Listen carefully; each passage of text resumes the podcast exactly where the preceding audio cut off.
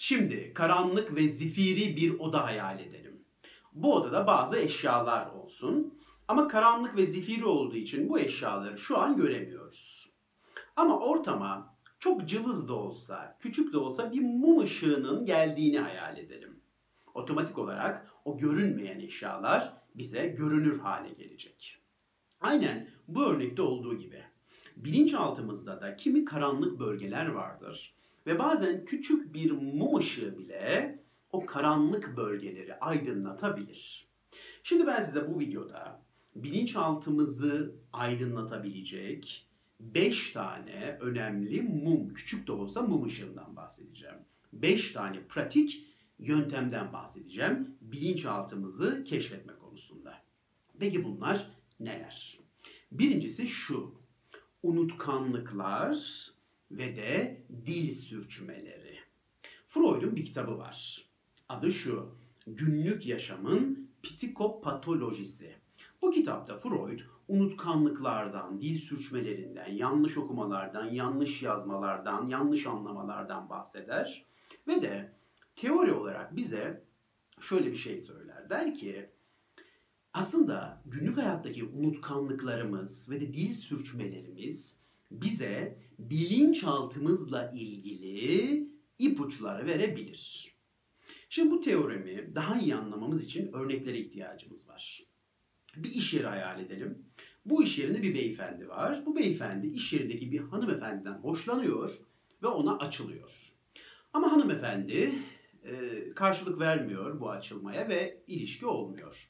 Aradan belli bir zaman geçiyor ve iş yerindeki bir başka beyefendi bu sefer hanımefendiye açılıyor. Bu sefer hanımefendi karşılık veriyor ve aralarında bir ilişki başlıyor. Şimdi böyle bir durumda birinci beyefendi ikinci beyefendiyi kıskanabilir mi? Tabii kıskanabilir. Gayet tabii bir durum. Şimdi bu kıskanma duygusuyla doğrudan yüzleşilemeyen yerlerde şöyle bir şey olabilir. İş yerinden arkadaşlar bir gün bir ortamdalar. Bu ortamda o ikinci beyefendi yok. Bu arada onun adı Ahmet olsun. Ve bir yerde laf ona geliyor.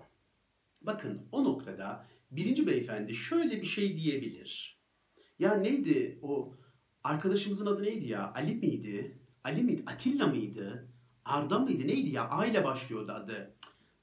Hatırlayamadım bir türlü diyebilir. Ve ortamdan biri de ya Ahmet değil mi? Dedin ha tamam tamam hatırladım. Ahmet de tamam ya unutmuşum. Gibi bir tepkide bulunabilir.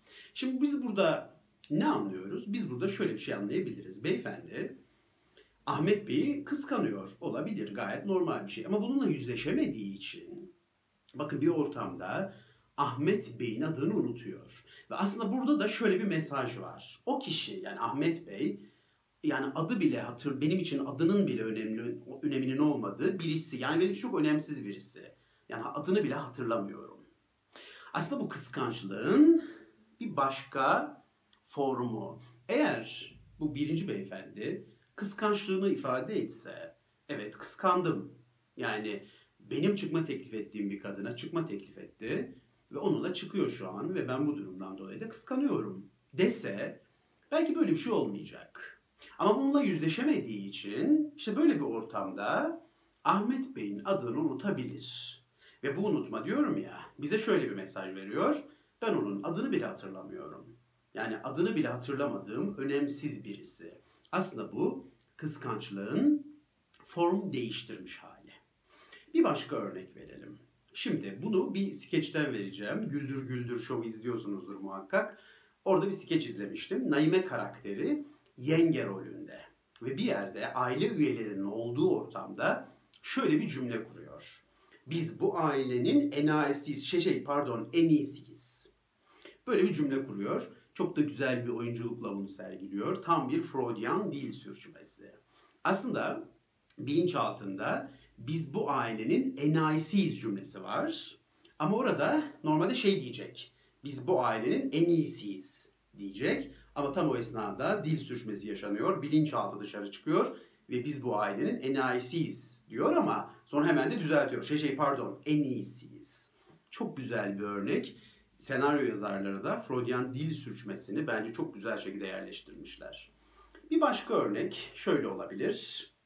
Bir düğüne gittiniz düğünde güzel olduğunuzu düşünüyorsunuz. En şık kişinin siz olduğunu hayal ediyorsunuz.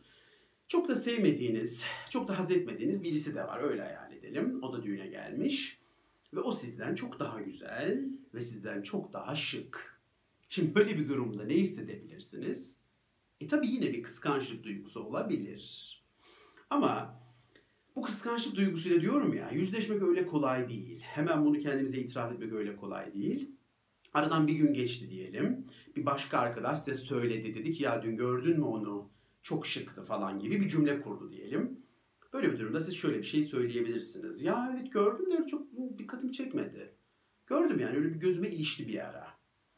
Belki de çok dikkat ettiniz o kişiye. Belki de şöyle bir boydan boya süzdünüz.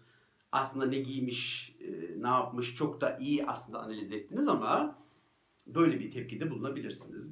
Yok böyle bir gözüme ilişti ama çok dikkatimi çekmedi şeklinde bir karşılık verebilirsiniz. Bu da bakın kıskançlığın bir başka şekilde ifade ediliş şekli. Aslında burada kişi kıskandığını söylese bir sorun yok aslında. Ya evet gördüm. Gayet de şık olmuştu. Hatta kıskandım da ne yalan söyleyeyim. En şık kişinin ben olacağını tahmin etmiştim ama o benden daha şıktı. Ve bu durumdan dolayı da biraz kıskançlık yaşadım. Dese aslında böyle bir şeye gerek kalmayacak. Ama bunu söylemek diyorum öyle çok kolay olmuyor bazen. Bazen kendi duygularımızla çok cesurca yüzleşemeyebiliyoruz. Evet, dil sürçmeleri, unutkanlıklar bilinçaltımızla ilgili ipuçları verebilir. Tabi burada şunu da hemen ifade edelim. Her dil sürçmesinde, her unutkanlıkta illaki bilinçaltımızla ilgili bir mesaj vardır gibi bir çıkarımda da bulunamayız. Tabii ki böyle bir genelleme yapamayız. Ama bilinçaltımızla ilgili ipucu verdiği yerler vardır. Ve de bence oldukça da eğlenceli bunları keşfetmek. Ama bence bunu bir başkası adına keşfetmeyin. Yani bir başkasında gördüğünüz dil sürçmesinde veya unutkanlıkta onun bilinçaltı ile ilgili bir döküman sunmayın bence ona. Bunu kendi adınıza yapın. Kendi adınıza yaptığınızda çok tatlı ve eğlenceli bir şeye dönüşebilir. Ben çok sık yapıyorum. Geçelim ikincisine. İkinci bilinçaltımızı keşfetmemizi sağlayacak ikinci ipuçlarından, ikinci ipucu da şu, ipuçlarımızdan birisi de şu. Espriler. Freud esprileri ikiye ayırır. Birincisi masum esprilerdir. Sevgili dostlar, espri bu hayatın tadı tuzudur. Ben esprilere bayılıyorum. Masum esprilere. Çok güzel bir şey. Hayatın kalitesini kat be kat artıran bir şey. İlişkinizde espritüel bir tarafınız varsa hem partneriniz hem siz esprili bir bireyseniz ilişkiniz çok kalitelidir. İş yerinizde espriler yapılıyorsa çok kaliteli güzel bir ortamda çalışıyorsunuz demektir. Yaşadığınız evde o aile üyeleri arasında böyle tatlı masum espriler varsa bu çok güzel bir şeydir. Masum esprinin olduğu her yer çok güzeldir ve çok kalitelidir. Hatta ben hep derim espri yapılan bir ailede büyümüşseniz çok şanslısınız. Ne yazık ki espri yapılmayan ailelerde büyüyen insanlar var. Şu an hali hazırda hiçbir esprinin yapılmadığı evlerde yaşayan insanlar var. Hiçbir esprinin yapılmadığı iş yerleri var. Hiçbir birilerine espri yapmayan çiftler var. Ama bence espri hayatın tadı, tuzu ve kalitesi. Masum espri yapmak bir sanattır ve de masum esprileri kaldırmak da bir sanattır. Şimdi bu videoda konumuz bunlar değil. Masum espriler şahane. Dedik ya Freud esprileri ikiye ayırıyor diye. Bu birinci masum esprilerle ilgili diyecek hiçbir sözümüz yok. Hayatın kalitesini artıran konular. Ama bir de ikinci espri türü var.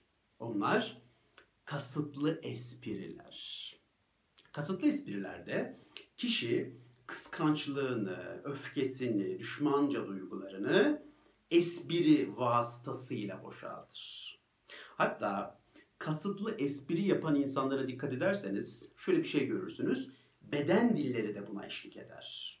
Böyle beden dilleriyle mesela gülerler söylerken o kasıtlı espriyi hem bir yandan gülme, gülmeye başlarlar ama beden dillerinde de böyle hafif bir gerginlik vardır. O gerginlik o negatif duygunun boşaltılmasına eşlik eder. Ve de bu esnada o espriye gülen bir de üçüncü kişi varsa o negatif duyguyu boşaltan kişi daha da keyif alır. Bir söz vardır bilirsiniz. Her esprinin altında bir gerçek yatar diye. Bunu şöyle değiştirebiliriz. Her kasıtlı esprinin altında bir bilinçaltı gerçeği yatar. Evet, kasıtlı espriler günlük hayatta belki de hepimizin başvurduğu bir yöntem. Duygularımızı doğrudan söyleyemediğimiz için kıskançlıklarımızı, öfkelerimizi, bazen o negatif duygularımızı ifade etme sanatını çok iyi yapamadığımız için kimi zamanlar bu duygularımızı maalesef kasıtlı esprilerle boşaltmaya çalışıyoruz. Evet, ikincisi de bu kasıtlı espriler. Geçelim üçüncüsüne. Üçüncüsü de şu, ödünleme mekanizmaları. Ödünleme ne demektir biliyor musunuz sevgili dostlar? Şu demektir. Kendimizi eksik, yetersiz ve de değersiz hissettiğimiz yerlerde bu duyguları yükseltmek amacıyla başvurduğumuz mekanizmalara ödünleme denir. Şimdi bunu hemen bir örnek üzerinden açıklayacağım. Şimdi biz selfie paylaşıyoruz değil mi? Hepimiz selfie paylaşıyor olabiliriz. Yani günde birkaç defa selfie paylaşıyor olmanızda hiçbir problem yok. Gayet masumane bir şey olabilir. Ama günde 40 tane, 50 tane selfie paylaşıyorsanız bu sizinle ilgili hangi ipucuyu verir? Şöyle bir düşünsek. Nasıl bir ipucu vardır burada? Ben şöyle ilk etapta düşündüğümde şöyle bir şey geliyor zihnime. Yani günde 30, 40, 50 selfie paylaşan, sürekli kendini işte saatte 3-5 defa takipçilerine gösteren bir insan bence burada şöyle bir şey yaşıyor olabilir. Kendini değersiz hissediyor olabilir. İlgiye muhtaç, sevgiye muhtaç bir konumda hissediyor olabilir. Ve de paylaştığı selfilerle aldığı like'lar, övgüler vasıtasıyla o değer duygusunu yükseltmeye çalışıyor olabilir. Şimdi diyeceksiniz ki ilgi görmek, sevgi görmek, değer görmek kötü mü? Kesinlikle değil. Her insan değer görmek ister. Her insan sevilmek, ilgi görmek ister. Ama siz bu duygularınızı günde 50 selfie, paylaş, 50 selfie paylaşarak gideremezsiniz. Çünkü bu tuzlu su içmeye benzer. İçtikçe susarsınız. Hiçbir zaman susuzluğunuzu gidermez. Bu o duyguların giderildiği yanlış bir mekanizmadır. Evet benim sevilme ihtiyacım var. Çok yakın dostlarım tarafından seviliyor olmak benim bu duygumu besler. Hayat arkadaşım, sevgilim tarafından seviliyor olmak benim bu duygumu besler. Annemin, babamın, kardeşlerimin sevdiğini biliyorumdur zaten. Bu duygu bende çok güçlüdür. Değer görme ihtiyacım olamaz mı? Elbette olur. Yaptığım işten aldığım tatmin değer duygumu yükseltir. Dünyanın daha iyi bir yer olması için verdiğim mücadeleler kendime olan saygımı yükseltir. Bakın buralar bu duyguların tatmin edildiği doğru yerler. Ama ben günde 50-60 selfie paylaşarak değer görme duygumu, o değer görme duygusunu almaya çalışıyorsam yanlış bir tarafta olabilirim. Ve bu e, benim bilinçaltımla ilgili de ipuçları verebilir. Bu ödülleme mekanizmasını kullandığımız başka yerler de var. Mesela bir ortamdayız diyelim. Herkes başarılarından bahsediyor. Herkes kendini anlatıyor. Böyle bir ortamda kendini yetersiz hisseden bir kişi kendiyle ilgili bir şeyler anlatmaya başlayabilir. Normalde hiç huyu olmamasına rağmen bunu yapmaya başlayabilir. Veya kendiyle ilgili anlatacak bir şey yoksa aileden birinde anlatabilir. İşte kardeşinin başarılarını anlatır. İşte çocuğunun başarılarını anlatmaya başlayabilir. Veya ünlülerle ilgili böyle yaşantıları varsa onları anlatmaya çalışabilir. Bu arada bu çok masumane tabii. Tabii bu arada bunları biz hepimiz yapıyoruz. Yani bunları anlattığımız şeyler sadece bir bir grup insana has, diğerleri hiç yapmıyor gibi bir şey yok. Elbette hepimiz yapıyoruz. Hepimizin hayatında bunlar var. Ben biraz daha fark edelim, biraz daha farkındalığımızı artıralım diye bunları anlatıyorum.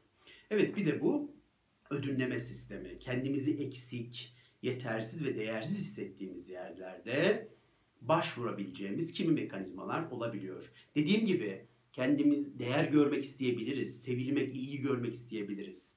Ama bunları doyurduğumuz çok daha sağlam mekanizmalara ihtiyacımız var. Geçelim dördüncüsüne. Dördüncü ipucu da şu. Konuşmalar esnasındaki tutukluklar.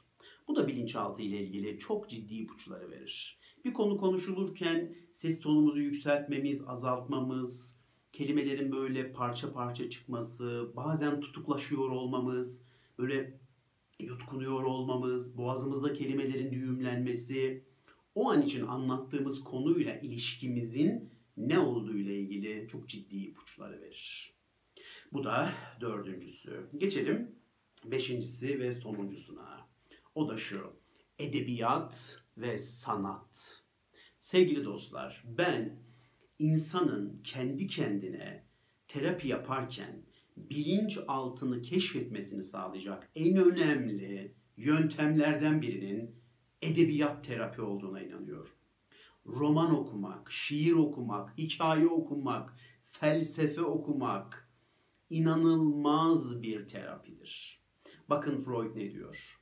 Nereye gittiysem, bilinçaltı ile ilgili hangi konuyu ele attıysam, psikoloji ile ilgili nereye gittiysem, gittiğim her yerde oraya benden önce bir şairin uğradığını gördüm diyor. Çok anlamlı bir sözdür. Sevgili dostlar biz roman okurken, hikaye okurken, kitap okurken o kitapla beraber kendimizi okuruz ve de bilinçaltımızın derinliklerine ineriz. Bakın Franz Kafka'nın Babaya Mektup kitabını okuduğunuzu varsayalım. Franz Kafka babasına bir mektup yazmış ve biz de bunu okuyoruz. Şimdi sadece okuduğumuz Kafka'nın babasına yazdığı mektup mu sizce? Elbette değil. Biz bu mektubu okurken kendi babamızla ilişkimizi gözden geçiriyoruz. Babamızla yaşayamadığımız bazı duygular varsa onları hatırlıyoruz. Babamızla çözümlenmemiş sorunlarımız varsa onları hatırlıyoruz. Kafka babasıyla cedelleşirken bu mektupta biz de kendi babamızla cedelleşiyoruz. Bilinç altımızı keşfediyoruz. Ve belki de bu kitabın ardından kararlar alıyoruz. Babamızla konuşma kararı alıyoruz belki de.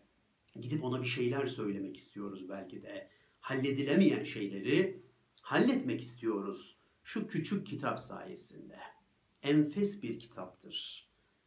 Kafka'nın babaya mektubu veya Steven Zweig'ın korkusunu okuduğumuzu varsayalım. Burada okuduğumuz sadece bir kadının yaşadığı korku mu? Elbette değil. Biz bu kitabın baş kahramanı olan kadının yaşadığı korkuları okurken kendi korkularımızla da yüzleşiyoruz. Nelerden çok korktuğumuzu soruyoruz kendimize. Ben neyden korkuyorum bu hayatta diyoruz. Korku duygumuzun bizde yarattığı etkileri bir kez daha gözden geçiriyoruz bunu okurken. Biz burada bir kadının korkusunu okuyoruz ama arkada da kendi korkularımızla yüzleşiyoruz. Sevgili dostlar, kendi kendinize terapi yaparken bilinç altına gidecek en iyi yollardan birinin edebiyat terapi olduğunu unutmamanızı tavsiye ederim.